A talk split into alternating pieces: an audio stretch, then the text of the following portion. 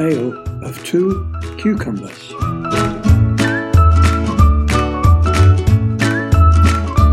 Charlie went to the town hall because there was going to be a town fete the next Saturday. A fete is a big party that all the people in the towns go to during the day. Now, Charlie was a very good gardener and always entered his cucumbers that he had grown in the competition for the best vegetable. And guess what? Charlie always won. His cucumbers were all the biggest and the best in the county. But this year, the girl who gave Charlie the entry ticket for the competition whispered some very bad news to Charlie. I have heard, and she leaned even closer to Charlie, that Tom, on the other side of the town, has a bigger cucumber than you. Impossible. Charlie had the biggest and best cucumbers, always. Nevertheless, Charlie crossed the town to where Tom lived and peeped over his garden fence.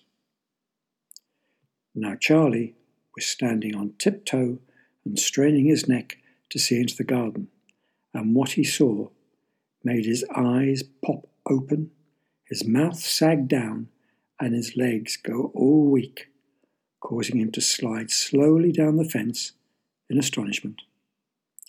There, lying on a bed of straw, was the largest, greenest, juiciest cucumber he had ever seen, much bigger than even Charlie's biggest cucumber. It was a very sad Charlie who walked slowly home. The competition was in a week, not nearly enough time to make his cucumber grow to the same size as Tom's. Charlie looked in all the gardening books to try and find ways to make his cucumber grow quickly, but none of the advice in the books was of any help. On the Friday, before the day of the competition, all the gardeners had to bring their vegetables to the town hall and place them on the tables so the judge could see them properly. Looking to one side and out of the corner of his eye, Charlie saw Tom carrying in his monster cucumber and carefully placing it on the table next to Charlie. All the other gardeners were in admiration of Tom's cucumber, and to Charlie's dismay, no one even looked at his. When all the vegetables were laid out, the mayor told everyone to leave and then lock the town hall for the night in case anyone tried to steal the vegetables. Eating his supper that evening, Charlie was getting more and more depressed. There was no way his cucumber was going to win. Or was there? Suddenly, Charlie had a brilliant idea. Putting on his coat and pulling a cap down over his forehead, he quickly made his way back to the town hall.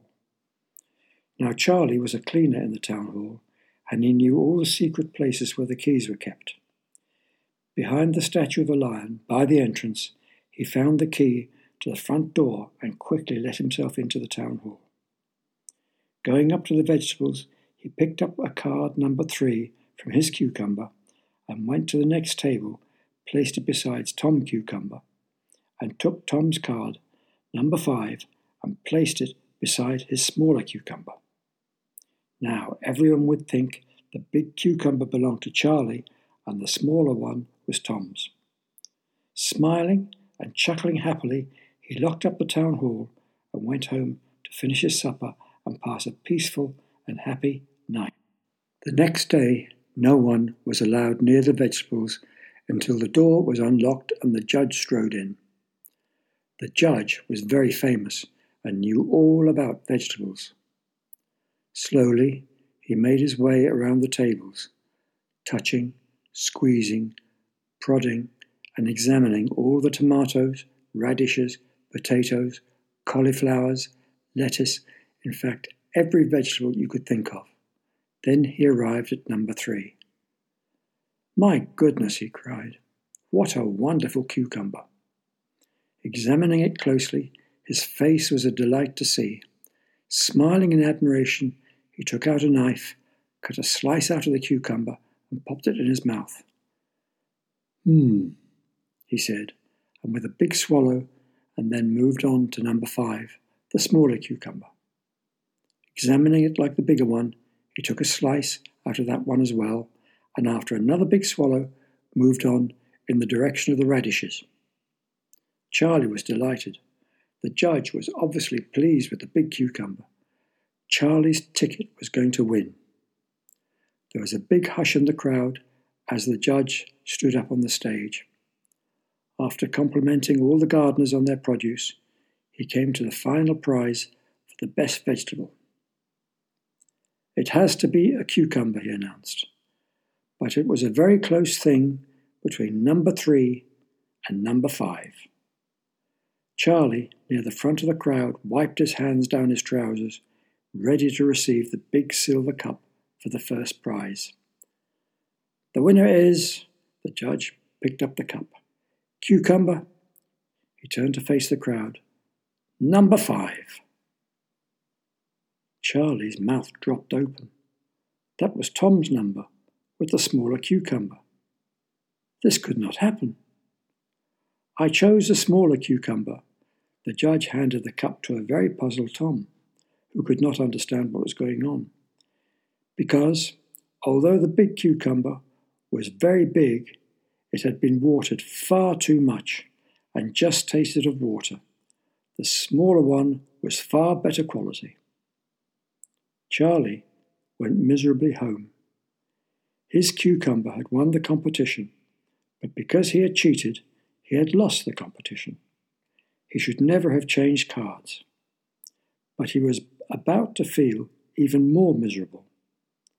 That evening there was a knock on his door. Standing on the doorstep was Tom with the big silver cup. Here, he said to Charlie, this is really yours. He thrust the cup into Charlie's arms. Somebody mixed up the cards on the table, so yours was the best cucumber. And that was the first and last time Charlie cheated in the vegetable competition. Every year afterwards, no matter how better the vegetables were than his, he never changed the tickets again, because if he won by cheating, it made him feel far worse than losing.